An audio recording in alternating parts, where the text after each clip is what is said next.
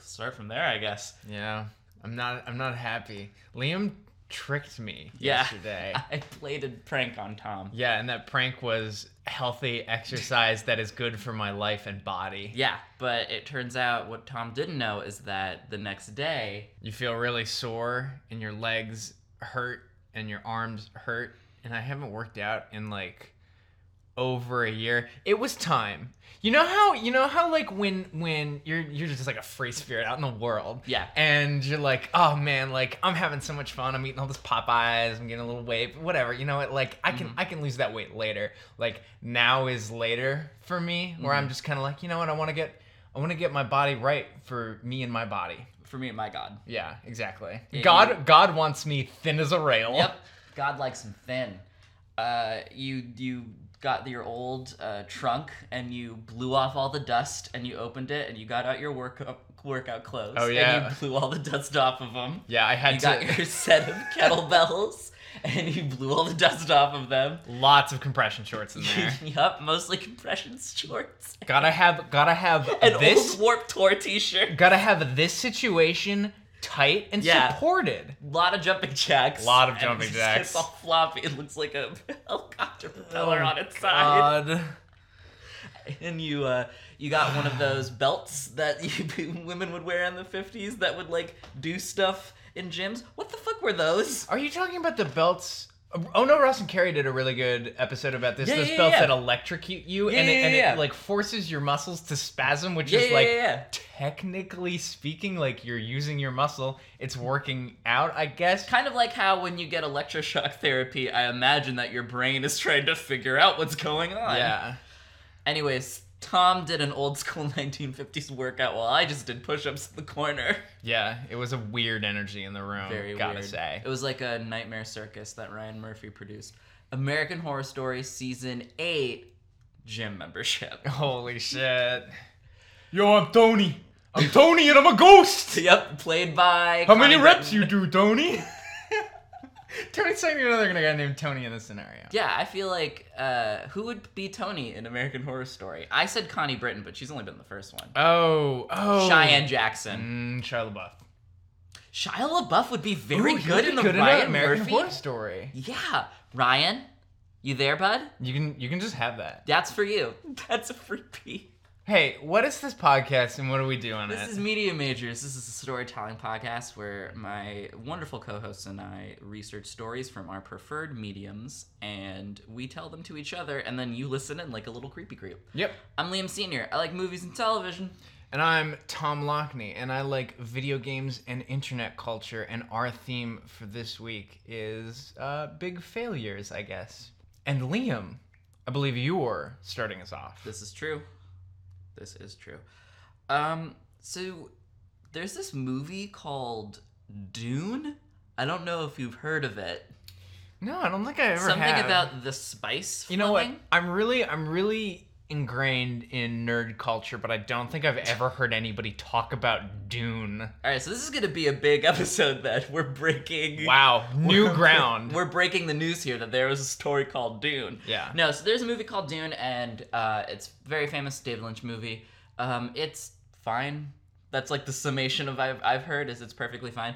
But the reason that it's famous is because there was a guy named Alejandro Jodorowsky, and that is I've heard Hodorowski. both of them are probably incorrect because Hmm. he was the true person who knew how his name pron- was pronounced, and that secret will be kept to the grave. If you ever pronounce Alejandro Jodorowsky's name correctly, he goes El back to- to his. El Topo comes into your bathroom and you have to get him back to his house. uh, so he was this guy who made these like weird neo Zen wrestling movies about existentialism, like El Topo and the Holy Mountain. And he was going to make Dune, and it was going to be like the most expensive movie ever because he wanted Pink Floyd in the movie. He wanted Mick Jagger in the movie. He wanted designs by H.R. Geiger. He wanted Dan O'Bannon, E a VFX wizard, on it. And they wanted Salvador Dali and Orson Welles to be in it. Man. There's a documentary about it. Hodorowski's Dune. It's a com- it's a, a documentary about a completely hypothetical movie, um, and there was over like you know 1,200 pages of storyboard made. It was all Oh drawn. my God. It was nuts. This sounds like a real spaghetti on the wall it type would deal. have been an ambitious ambitious project to say the least, because after all, the spice must flow. It's probably like the most famous. I've never seen a Red Dune in my life.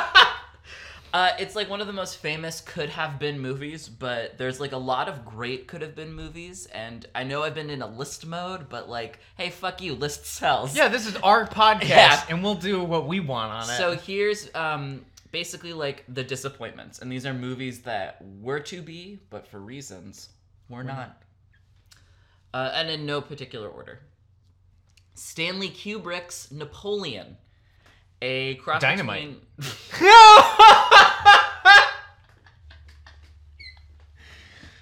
oh my god. Just John Heater on the on the atom bomb at the end. God, I don't know why I'm so sexually confused all the time. Oh Hmm. man. I want to have sex with this man in a fur costume. Woo. Stanley Kubrick's Napoleon. Just Napoleon. it Just was going to be a cross between like a character study and an epic, like a biblical epic. That's just the type of movies that were made. It wasn't obviously going to be about the Bible. And it was going to be Kubrick's so- swan song. He spent 10 years doing research. Uh, he sent an assistant to retrace Napoleon's steps all over the world because Kubrick was a crazy person. He was an intense dude. Um, he proposed a five million dollar budget to the studios. That would be like a hundred million now, and it required scenes that would have thirty thousand soldier extras. Think of the Jesus Christ. think of the craft table. um, Audrey Hepburn was then cast as the female lead, and that's when the studio said, "Hey." No, Yeah. we are not literally made out of cash. We can't finance this movie for you. And the picture was dropped. Um, but actually, sorry. So after Audrey, Audrey Hepburn was cast, that was when the producers were like starting to back out, and then a movie called Waterloo was released, and it totally flopped. And then they were like, "Well, Napoleon movies don't work, so bye, Stanley." okay. You can still read the 147-page draft of Cubic Screenplay if you can find it. Justice League Mortal by George Miller. Oh wow. Holy shit! What? This movie was gonna be so good. That sounds really cool. So it was gonna have um, in costume, having already known each other, Batman, Superman, Wonder Woman, Green Lantern, Flash, Aquaman, Martian Manhunter, all of them already friends. good as it should be. Wonder Woman was going to be the liaison between metahumans and the UN, so she was gonna be the de facto in charge person. That's cool. I like they that. already casted it with Ooh, um, the ooh, who, who, who? so it's a bunch of people I don't know, Ow. um, but you've had Common as the Green Lantern. oh, that's fucking awesome. Really good, as um Uh, John, John Stewart. John Stewart. Yeah. Um, you had Adam Brody as the Flash. I don't know if you know who Adam Brody is, but he's like uh, he was on the OC and he was on Gilmore Girls before. He just Okay. has very good timing, which is good because Flash was going to be the like audience focal point. Yeah. He's a And- good. Yeah. Flash is always a really good comic relief. Character. exactly. And then Army Hammer was going to be Batman, which pretty solid casting. Yeah. And then this they casted a person of um, Latin descent as Superman. Oh wow, Which would have that's been really cool, awesome. yeah. Yeah. Because George Miller wanted it to feel like an actual uh, Like me- cultural melting yeah, pot of, of yeah. Justice League. Um, Jay Baruchel was going to be the bad guy. He was going to be someone who hacked into uh, Batman's computer and teams up with Talia al Ghul to basically do Tower of Babel, Oh, but nice. differently because it will apply to a different group of heroes. Okay. Um, it was only going to be loosely based. And then Teresa Palmer is going to play Talia al Ghul, and she's a famous actress. She would have been really good at it. Um, plus, it was going to be directed by George, George Miller, Miller. who like would have killed this. He's one. He I, is. Question: Is George Miller like one of the best directors of our lifetime? Because like Mad Max, Mad Max Two, Babe, Babe, Babe Two, Babe Two. Happy Feet, which while not a great movie, is like a crazy directed movie with Yeah. its animation live action. And there's like hybrid a shit. lot of really smart subtext, and then like of course goes without saying, Fury Road Mm-hmm. Fury is Road. like the best action movie of the last decade, right? Easily. Yeah. Um, so unfortunately, the writers Best edited too. Shouts out Yeah. to George Miller's wife, Yeah, Connie Miller. I think so. Connie Miller. Yeah. Um, if you haven't seen Fury Road, Fucking go watch it. It's so good. Um, we got Fury Road out of it, which is good, but unfortunately, because of the writer strike, this movie was put Oh. on hold. man. And uh, yeah, now we have this Justice League movie we're getting. Capitalism killed what would have been a way better Justice League movie, and I'm mad about it. We're gonna talk about it in the future, but like the writer's strike is responsible for a lot of really heinous shit that uh, happened this and last year. Oh boy. Uh, we'll we'll get into it one day. All right. Gladiator 2, still Gladiator Oh, by boy. Riddles McScoots. Uh, Ridley Scott was going to do this one. Um, hey, Tom, Hey Liam. who would you get to write the screenplay for the Gladiator sequel? The guy who wrote Oh, so you're already thinking differently than how uh, Russell Crowe and Ridley Scott approached it. Oh, a completely new face? Oh, no, no, Somebody no. you've never written before? they were like, why don't we get singer songwriter Nick Cave? Oh my god. Wait, what? Why? What was the thinking behind that? because Oh, he was Australian and Russell Crowe was friends with him. Oh, okay. So Nick Cave wrote a treatment for for Gladiator 2. It was going to be called Gladiator colon the Christ Killer, and it was because here's the thing about Gladiator. Spoiler alert: Russell Crowe dies at the end of does, Gladiator. yeah. How is he going to be back in the sequel? I assumed that they were going to make a different one and that Russell Crowe was just going to produce, like with nope. True Detective. He was going to be reincarnated and live all throughout time in all of history's greatest conflicts. oh, so like the Batman thing. Oh, Opening on him being the one chosen to kill Jesus. Oh my god. and ending in him in the Vietnam War. what? Why? Did Gladiator have any supernatural shit in it? I've never seen the movie. Not really. If it did, I missed it. It's not great, but like it would have been a completely different movie. So Nick Cave wrote wrote Nick Cave writes Christ Killer, gives it to Russell Crowe and Ridley Scott, and they're like, oh no, we're not gonna Okay. do this. And the movie isn't made, but it should have been because that sounds like an awesome movie. That's hilarious. Yeah. um. Oh, this one is gonna. This one's gonna make you sad. Oh no. Guillermo del Toro's at the Ah. Mountains of Madness. Ah! It was gonna be a huge sci-fi tentpole blockbuster. They were gonna put a ton of money into it. Tom Cruise was in negotiations to star. That's a big deal. Yeah. But Del Toro thought that he could make it on 150 million, and the studio backed out because they said it would actually cost about 500 million with uh, the advertising plan they were gonna do. Oh. What? And the thing is, Del Toro is notorious for having like eight or nine different projects in development at a time, Yeah. which is why every time a movie of his comes out, it's kind of a big deal. Yeah. Oh Um, man, that's such a bummer. Especially because like, I li- listen. I really like H.P. Lovecraft. That dude is like racist as hell, and I talked about I it. would really love it if we could get like adaptions of his work that fix the gross, shitty, racist shit, and so that way I can enjoy a property more.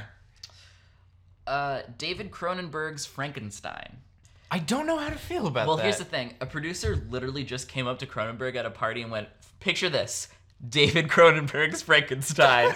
and Cronenberg was like, "Cool. What? What's Mary Shelley gonna think about it?" And then just like went back to the party, and the producer then like bought ad space in Variety, and there was like a fake poster—not fake, it was real—a poster for David Cronenberg's Frankenstein. And I then don't- they asked him about it, and he was like, "I have no idea what this is." I don't mean to cast dispersions on that producer or the types of decisions that influence movie making, but I'm gonna go ahead and guess that there might have been a little bit of cocaine at that. I think there just might have been. Although David Cronenberg would have made a pretty decent Frankenstein movie.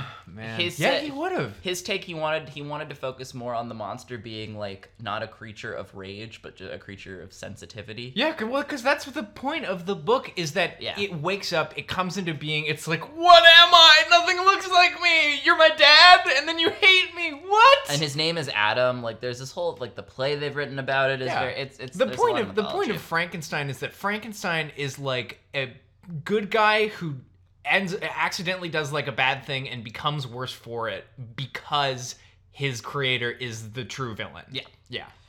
Maybe I'll do a Frankenstein episode where I talk about all the different mo- Frankenstein movies because I think it's like one of the most rebooted IPs because it just like one it's in public domain because it's old old as shit. Yeah. Two, it's, so so, important. important. to it's like the What a first good horror book. story, quote unquote. Um, not, not really, but like one of Yeah, the first yeah. big ones. It, it, we'll do a Frankenstein episode because it's fascinating. Um, Okay, so Alfred Hitchcock was going to make a movie called Kaleidoscope. Holy shit, Hitchcock will get his own episode. Trust me. Uh, that dude was a monster. And Kaleidoscope was going to be a black and white hardcore violent horror movie set in New York about a necrophiliac serial killer. So that would have been fucked up. Oh, and the boy. reason it wasn't made can, is summarized by none other than Steven Soderbergh. Ah, Uh, the filmmaker lost his nerve thanks to the studio folks who planted doubt in his head. Hitchcock wanted to come to New York and shoot a black and white movie that had real violence in it. Universal chief Lou Wasserman told him out of it. Just said basically, don't do that, you'll fuck up your brand. He had this really hardcore, fucked up movie that he wanted to come and do on the cheap, and the people that were part of the cottage industry that he had created all talked him out of it. I just thought, God, how horribly sad that we didn't get to see that. I'm all right that we didn't get to see that. That sounds like a bad movie. I don't know. For a person who's like a horrible human being, Hitchcock has made a lot of great movies about horrible people what don't feel super exploitive until you learn the intricate behind the scenes stuff that they kept hidden for so long because Hollywood is a horrible industrial complex. Whew. This was my favorite one on the list. Jesus of Nazareth by Carl Theodore Dreyer. You probably don't know who Carl Theodore Dreyer is. Definitely don't You- don't know who Jesus of Nazareth It's is either. Some hippie with some weird ideas and a long Yeah. beard. Another one of those. I think he was an alcoholic because apparently no one could drink water near him. I don't know how the story goes. Liked fish a lot, the band. Uh, so Carl Theodore Dreyer made the silent epic Joan of Arc, uh, one Oh, one of the okay. most famous movies, and he wanted to do a movie about Jesus with the entire thesis that um, the Jews didn't kill Jesus. Like that was what he wanted to make a movie about the human Jesus who had who was not killed by the Jews, and like they, they couldn't get the funding together for Oh. it. And I just I'm so mad that we don't get like Huh. a crazy silent historical Jesus movie. yeah, that sounds that would really have cool. shut Mel Gibson the fuck up. yeah. Uh, the script was 350 pages, so I think the studio was Oh also my freaking God. out about that. Yeah. Yikes. Jesus Christ. Salvador Dali's Giraffes on Horseback Salad. Awesome. Um, I lo- love it. Love it when Salvador pops in. uh, so Salvador Dali made like two silent movies that are really weird. I've or, seen like, one of his co-made. animated movies that he made with like D- Disney. That was a re. They've remade that one 'cause- from old stills that they found because Ah, they okay. released that having with both Disney and Dali being dead. Uh, and you look at the project and you're like, hmm. There's a lot of computer animation in this for two people Weird. who weren't alive during computer Confused. animation. Um, but Salvador Dali really liked the Marx Brothers, who we'll do an episode of one day. That makes a lot of sense. So he wrote a surrealist comedy for them called Giraffes on Horseback Salad. And basically, it was going to be them accompanying a woman through a surreal world um, that would involve giraffes wearing gas masks and dwarfs being the furniture and uh, uh, uh, uh, a thunderstorm that would happen inside during a dinner party. That's fun. Um, it didn't make a ton of sense, so the studio was immediately like, absolutely not. Are you telling me? Are you telling me right now that Salvador Dali wanted to work on a really abstract project? That doesn't sound like him. Um, Harpo Marx, the uh, the sort of like leader of the Marx brothers, kind of. We'll get into them.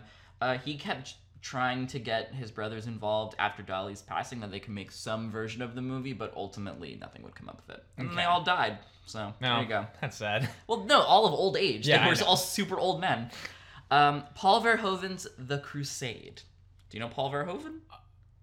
Name a few projects. RoboCop, Total oh, Recall, oh, Showgirls. Oh, whoa. So he and Arnold Schwarzenegger were gonna team up for an epic movie about the Crusades. That's- like the Crusades. that's ridiculous. What? um, and it was gonna be rad as hell, cause like it was gonna be a late '80s blockbuster with two of the schloppiest blockbuster makers Yeah. in the history of '80s movies. And given like Verhoeven's other works, it it probably would have been like super critical of of Christianity. Like a, yeah, exactly. Well, that's why the studio was really hesitant about making it, and then Yeah. the lead producer, who was basically financing it all himself, said, "Nope, I'm gonna do a different movie called Cutthroat Island." Do you know about Cutthroat I Island? do not know about Cutthroat, Cutthroat, Island. is a Gina Davis pirate movie that's up until a certain time the most expensive Hollywood bomb ever made. Oh boy. Uh, it also is notorious for going through 20 different actors until Matthew Modine was picked for the lead male Oh my role. God. Like they kept having people sign on and then immediately drop out.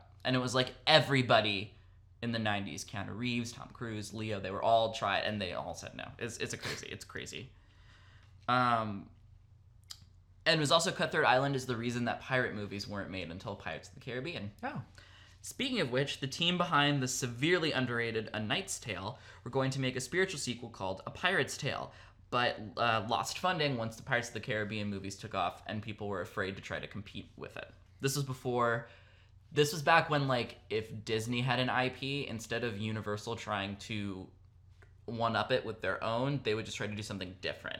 It won't be until like the Pixar DreamWorks wars where they kept remaking Pixar movies until studios were okay copying each other um, openly. Steven Spielberg's Night Skies uh, was pitched as Straw Dogs meets Aliens, basically a group of extraterrestrials. Oh, boy. Horrible way to pitch a Oh movie. my god. A hey, group you of- know that movie that's like most famous for its rape stuff? How about we combine that with Alien, a movie No, no, no, famous for aliens. its aliens. Not not okay. not like just the concept of aliens. Oh, oh, okay. Yeah, yeah.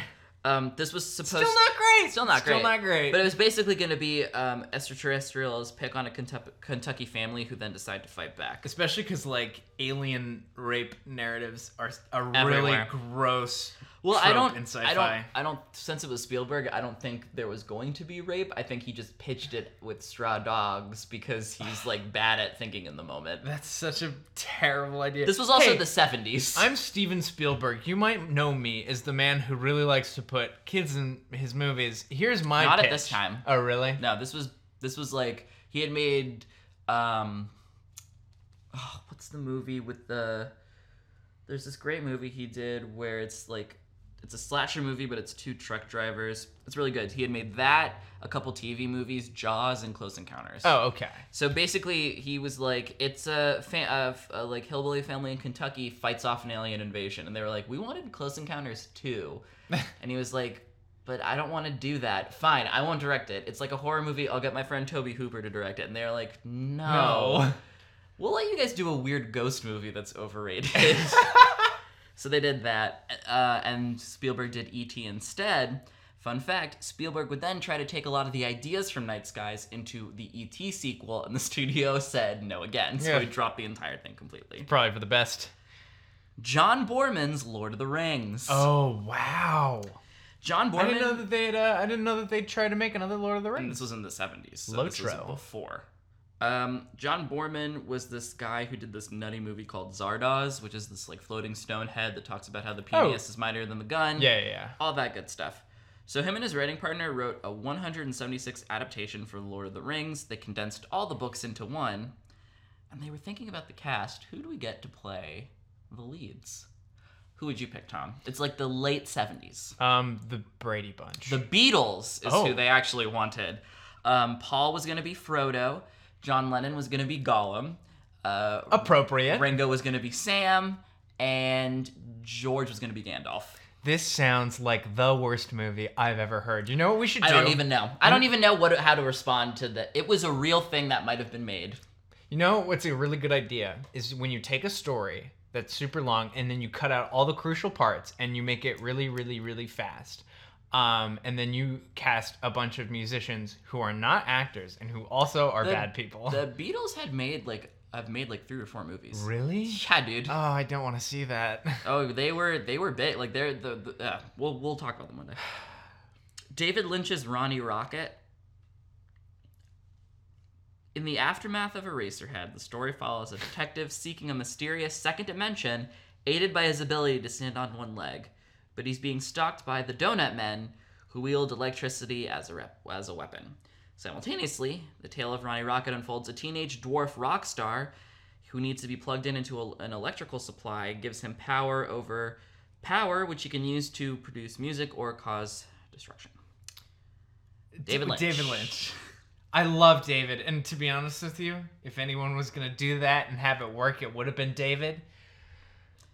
and the last one um, i heard this on a episode of the flophouse but i haven't been able to find any like hardcore proof but i still think it would have been a great movie akira kurosawa's custard's last stand before Well, we get yeah, to our is next that- story that was all of them All right, that was all of them. Yep.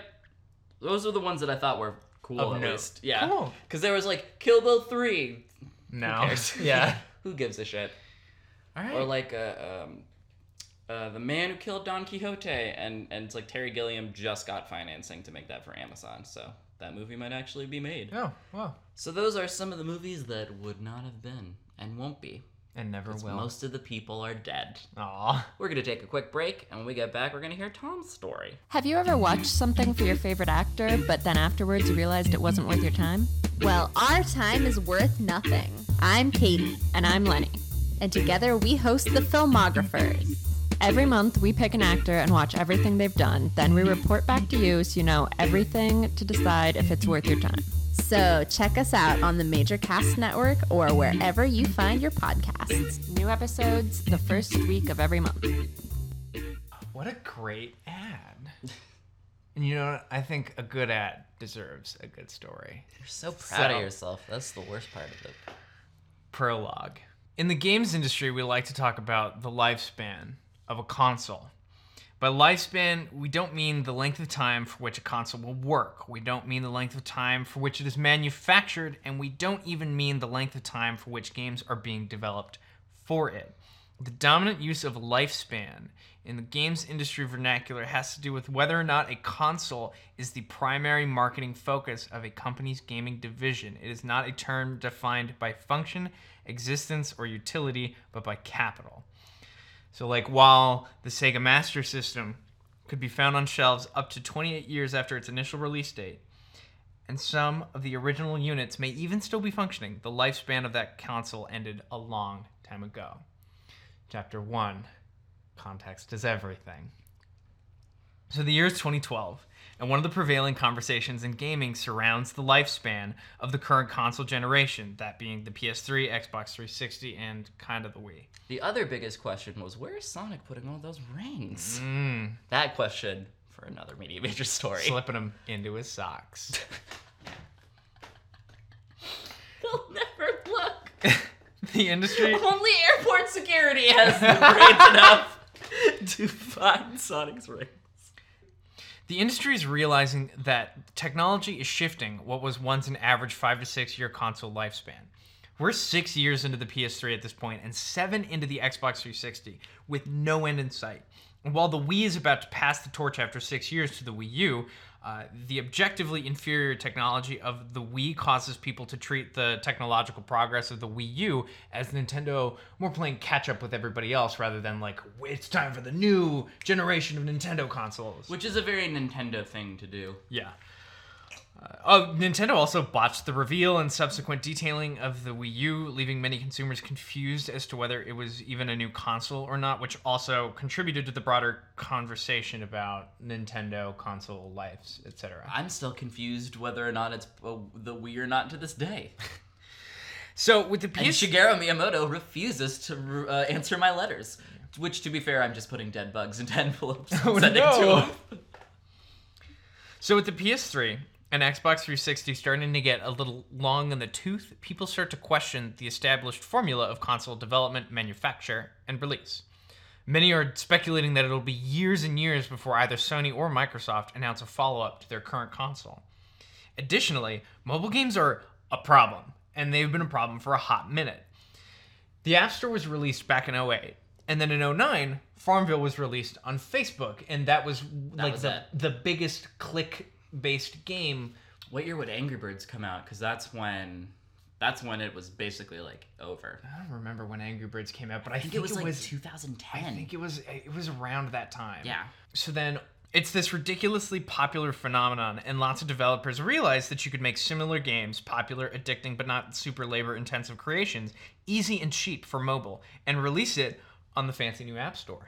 So not only are consoles in this weird state of flux, but the entire this entire new market has flooded the games industry, spooking insiders and outsiders alike. And finally, Kickstarter is starting to pick up steam it's become a viable alternative funding platform for those with weird ideas, those with a product that maybe wouldn't get funding through the traditional channels. Frog Fractions too. Yeah, exactly. This is the result of a combination of things the new novelty of crowdfunding, the hype garnered from popular successful games Kickstarters, and the relative lack of knowledge that the public has about the way games are funded and made. So, Yeah, damn, that's a really good way to take advantage of that shit. yeah, so like, in, th- like this was the time to have a Kickstarter. Hey, I'm gonna make a collectible card game called Mm-hmm. Cardamon. Called Brokamon. Yep. and you collect, you know, all your bros, Travis and Scott and Todd, and Derek. and they all come with their own like little accessory cards, like a beer bong, and Or a ten- broken tennis racket. Because Exactly. they used it as air guitar too much. Can we make this? I want to do Brokemon. and a Steve Aoki music collection. oh, wow. How do you collect Steve Aoki music? Is it just like a shitty USB drive? It's a cursed USB drive. You you have to you have to first you have to capture Steve Aoki and then hold him hostage from his record label, Oh, and they then have you get to touch him. oh yeah, Gross. so greasy. Why is he so sweaty so all greasy the time? all the time. But yeah, like like that like that pitch that I just described was complete bullshit, and it probably would have gotten funded because like everybody was like, "Whoa, Kickstarter! It's amazing! It's new!" and they and they want to be a part of these process. weird projects. Exactly. So we had lingering console lifespans, a flourishing new mobile market, and this hot, sexy crowdfunding platform all going on at the same time. It's it's this weird moment for the games industry, and you know the industry's therefore vulnerable to something fresh, something new. Chapter two.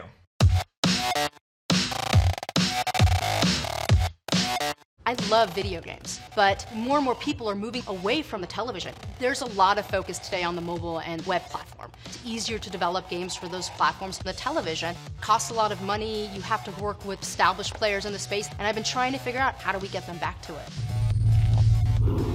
Ouya is a new game console for the television that's built on Android, open source technology. It's an inexpensive game console for gamers. All the games are free to try. Anybody that wants to develop a game for television, we allow them the ability to do this. I've been a part of the game industry for a really long time. In the early days of gaming, you could take your Apple IIe, write your own programming, and, and take your game to market. The console business as it is today is completely closed to the independent developer. The process overhead for console development is really just too much for us. There's a lot of hurdles for developers to get games onto the television. Developing is extremely expensive. I love the television and I want those games on the television. We wanted to make a great product. I went out to find the best people that can do it, and that's Eve Behar and the Fuse Project. Over the years, we've worked on a lot of projects that take a certain technology and make it available to, to many. I mean, the $100 laptop is one, and the Jambox, for example. We like to use all the different parts of design, you know, fuse them together, whether it's industrial design or user experience. The most important part of this to us is the controller. We really focus a lot on what gamers are looking for precise controls, tactility, right sizing. What makes Ouya different and gives it the potential of changing the gaming environment is you're able to build things right from the start. You don't have to pay outrageous amounts of money for a dev kit, you don't have to have a lot of credentials, just good ideas. The more we have something like this open console that can, can break that, it's going to open it up for a new business segment for the independent developers. Since it's Android based, we have a, a great 3D port of Cannonball that's on Android already. Uh, That would be really fun to see up on the TV. We have a prototype and it works. We'll have all the game genres you love shooters, platformers, sports, and RPGs. We'll have games from major game publishers and indies too. We'll have a full store of games, all free to play. Minecraft is going to be on it and Twitch TV, so you can watch StarCraft and League of Legends. This is the perfect hybrid to have something that's inexpensive, it's open, and it comes with a fantastic controller. Open for hackers that want to tweak the box and make it their own. This is a big undertaking. Effectively, we're trying to disrupt an established industry. It takes a lot of guts and courage. Well, I wasn't a female, I'd say big balls. Maybe based on friends All and right, thanks, family, Tom. but I it quit takes the more. podcast forever. Kickstarter is a phenomenal place where early ideas can get supported by those people that are going to want to use it. And this product will not happen without their support. And when we raise this money, it means that we have arrived, that there is a need for an open game console, and that there is support from gamers and developers alike. You're the signal to the world that this is wanted. All right. Well, so Tom, seeing as I own, you know, I have a Ouya for my home, I have a travel Ouya for when I go on vacation, and then I have the beach house Ouya, I'm assuming that this went off without a hitch. okay. Oh, wait, I know no one with an Ouya. I have a bad feeling about this. So what everybody just heard was the Kickstarter video for the Ouya. Ouya! it's you know you, you you heard what they said but it's basically this open source platform running on android that w- was was meant to i mean you heard them say it disrupt the market That's, capper, cap- that's venture capitalism talk right there. Um, I take none kindly to that. And by the way, to answer your question, the reason that they encouraged hacking wa- was basically so like they wanted to add to their install base and prove that this was a, a console not just for casual players but also for hardcore gamers who wanted to you know put on an emulator. They wanted to Gotcha. like have people emulating old games on it so they would have a larger install base. Because it sounded like they were like, and hey, hackers, you can hack into people's Uyas and make them do crimes. In July of 2012, the Ouya is announced Yeah. via Kickstarter. Its $950,000 goal is met within eight hours. Ooh, yeah. And by the time funding closes on August 9th, they are at $8,596,474 with a total of 63,416 backers. It is the eighth most successful Kickstarter to date. An unbelievable amount of hype is brought up around this thing. oh, yeah? Oh, yeah. People are wondering if this will open the door to other companies trying to try their hand at console manufacturing. It also raises questions about the future of the indie market. Will consumers engage enough with developers on the product to expand and change the indie games market? I, they exaggerated a little bit in that Kickstarter video. Uh, obviously, indie dev is open on the major consoles, but it's not like a great ecosystem. It, it, indie dev, even today, is like a really really hard industry to be successful in and you know you'd get like the xbox live summer of arcade the indie stuff that they put on there but indie games especially even back in 2012 really didn't have the steam that they had today on console and even today they don't have like a whole ton The Steam. the they had. steam Ah. Okay. people were ready for the ouya Ooh, yeah. to change everything. Chapter three. Everything? Food? I have I have I have three different names for this uh, uh, Okay. chapter. Ooh nah, ooh wah wah wah, and ooh wah ah, ah. I think you should stick to the down with the sickness. The Ouya. Ouya. Is released on June 25th, 2013 for $99. And it is a disaster. Here's the here's the ad that they went with. Oh, no. 60 bucks? Ugh, this game sucks. They screwed me. It's exactly the same game. Oh, God. What the fuck? 60 bucks? Oh, they did it to me again. I could have bought food.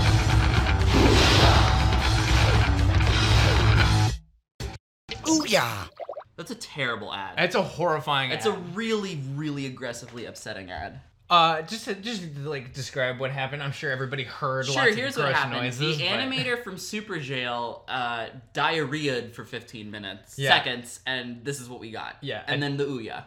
a dude is sitting and he's mad about Call of Duty cuz Call cuz Call of Duty. Eh. And then he just barfs for 72 hours. and then yanks out his spine using his tongue, which doesn't make sense. not how bodies work. Two things are not connected. And then beats himself to, death. with his own spine. And it's really weird. And I don't like it. So, turns out mobile games don't look super great stretched out on your TV. The controllers were also pretty wonky. Face buttons would stick, and there was often a massive input lag, or or it would the con- the controller would just like not connect sometimes. That's fun.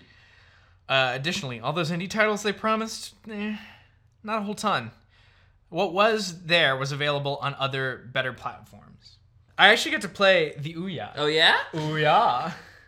Jody, friend of the show, was a Kickstarter backer, Personal friend. He's Personal not, he's friend. not been on the show. and we played it a little in in college, and it was not very fun to play. Uh, we we would play one game, Towerfall, which was also available in a better expanded version on the PS4. There you go. On the PS4. After about a month, we stopped playing the Ouya. Ooh, Ouya. I don't know. And I'm pretty sure it hasn't been used since. Early reviews of the Ouya, Ouya. Ouya are pretty vicious and almost certainly contributed to lackluster launch sales. And soon it becomes apparent that the Ouya Ooh yeah. is flailing. Ooh yeah. They release a second improved iteration to similarly low sales. The two yeah. They didn't name it that, but they should have. Idiots. In January of 2015, they take a $10 million investment from Alibaba, a Chinese e commerce company, to, I guess, try and help out with finances. Weird name.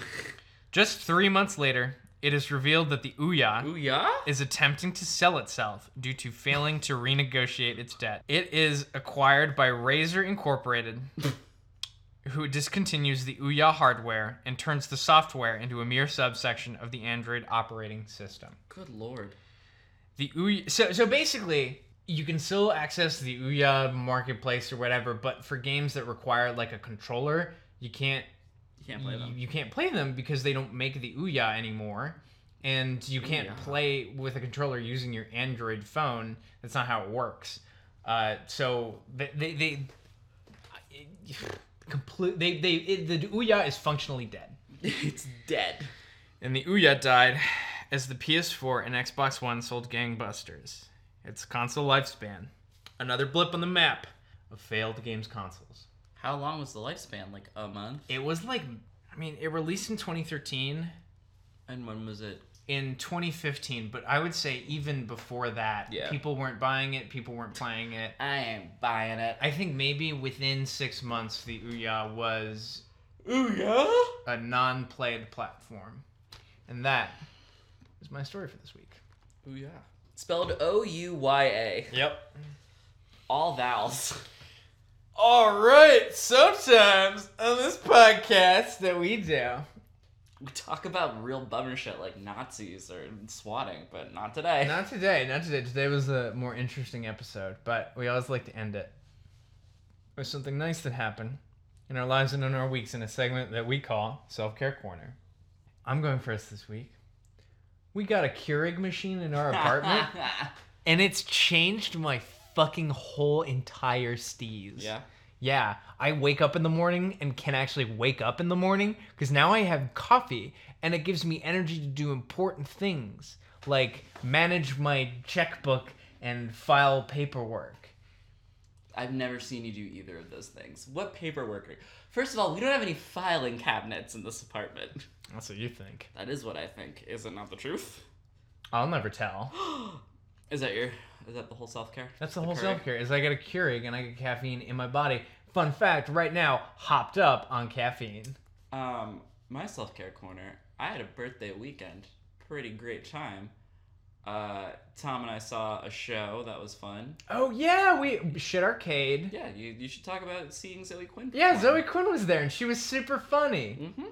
I think she does stand up. Like I think she does comedy f- for funsies. She's she's really Very funny funny. on Twitter. But on Saturday, we went to this place called Neon Arcade, and it was the best. I love old car- arcade games, and I love pinball machines. And this place was basically you give them ten dollars, and everything is free to play for an hour. It was dope as hell. magical, and we're gonna go back soon when it's not reeking of children. Oh boy. So never. Well, no, I mean we go during the day. We're both unemployed. That's true. You just go when it's empty and play House of Dead 2 from start to finish, like Oh, my, my dad used to nice. do. Anyways, hey, if you're listening to this on the day it came out, there's a new episode of The Filmographers, our monthly Oh, yeah, podcast. yeah, yeah. Why don't you go check that out? It's about Kyle McLaughlin. Yep. Everyone loves Kyle McLaughlin. Hosts Lenny and Katie go through An a, entire actor's filmography. the whole dang thing, which is why it's a monthly. The whole gumbo. yep. The whole jambalaya. And this we and this month they did McLaughlin. Kyle McLaughlin, Dale Cooper from Twin Peaks himself. Yep. Um, expect a lot of Twin Peaks talk and a little talk about how uh, Kyle McLaughlin and Charlotte from Sex and the City really like to rim each other. it's a good episode. Yeah. It's a it's a new show on the network and we're very proud to have it. Um, also, Tom and I guested on a podcast we really like called Big Time Whoopsies. We did. But that's I had fun on that one, and I'd like you guys to listen to that. It's so a good listen to the episode. Big Time Whoopsie and, and the filmographers. And you know what? Here's something I've always wanted to, to try out. So we're a, a independent podcast network. We pretty much do stuff on our own, all self funded, all word of word of mouth. Yep. We are also looking to expand our network. So if you have uh, the sustainability to record your own shows and stuff, send us a pitch. Absolutely. You can email us at majorcasts at gmail.com. Media Majors Podcast at gmail.com or majorcast at gmail.com. There are two. Okay, either or. Just get in contact with us. There's like 30,000 ways to get in contact with us. Yeah, DM us on Twitter, et cetera, et cetera. Yeah. Follow us at Media Majors Cast on Twitter. And I should say, if this is like an idea you have for a show that you can't produce, you gotta be able to make it. Because we do a lot of stuff for this network, and We I sure don't have do. time to record this shit for people. Leave us a rating and review on iTunes if you enjoy the show. All right, close it out first time. I'm all the way back here. All right. Uh, as always, everybody, thank you for listening to another episode of Media Majors. Come back next week. And remember, we'll be there for you.